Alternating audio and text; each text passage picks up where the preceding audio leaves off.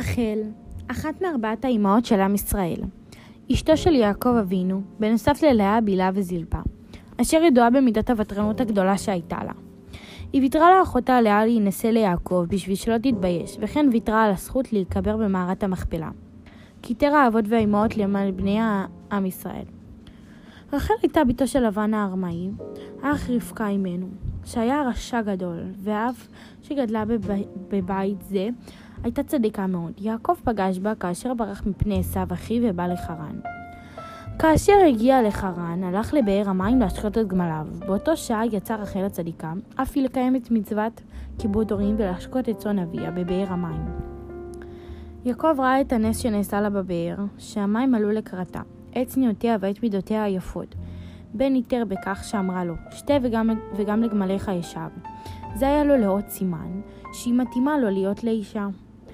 יעקב היה מוכן לעבוד בבית לבן שבע שנים על מנת לקבל את רחל שתהיה אשתו. משעברו שבע השנים, רימה לבן את יעקב, ובמקום רחל, שבשבילה עבד, נתן לו את לאה, אחותה הבכירה של רחל. רחל לא רצתה שאחותה תתבייש, וכן מסרה לה את הסימנים שנתן לה יעקב, על מנת שיזהה אותה בחתונה. בחתונה. וכך זכתה לאה, אף היא להתחתן עם יעקב הצדיק. יעקב אינו מוותר על הזכות להינשא לרחל, ועובד עבורה שבע שנים נוספות, שבסופן הוא מקבל אותה לאישה. לאחר שנישאה ליעקב, לא יכלה ללדת לו ילדים. כי הייתה עקרה, לא יכלה ללדת ילדים. לאחר שראה השם בצערה, וישמע אליה האלוקים, ויפתח את רחמה, בראשית כ"ט כ"ב. והיא ילדה את ילדה הראשון, יוסף הצדיק. כאשר יעקב ומשפחתו חוזרים לארץ ישראל, רחל זוכה ללדת את בנה השני, הוא בנימין, אבל בלידתו של בנימין מתה רחל מקשיי לידה. ותמת רחל בדרכה, אפרתה היא בית לחם. ועיצב יעקב מצבה על גבורתה, היא מצבת גבורה, גבורת רחל עד היום. בראשית ל"א י"ט כ'.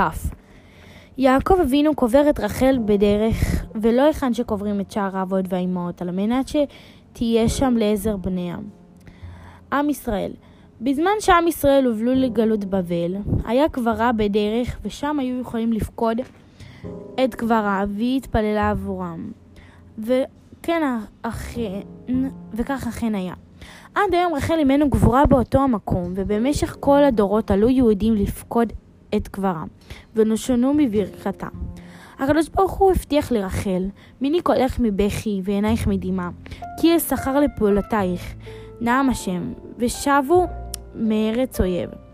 ירמיהו ל"א ט"ו ובעזרת השם אנו מחכים ליום בו נזכה לקבץ, לקיבוץ גלויות הגדול של כל עם ישראל, שישוב בשלמות לארצו ושישב בה לבטח בביאת המשיח צדקנו בקרוב ממש.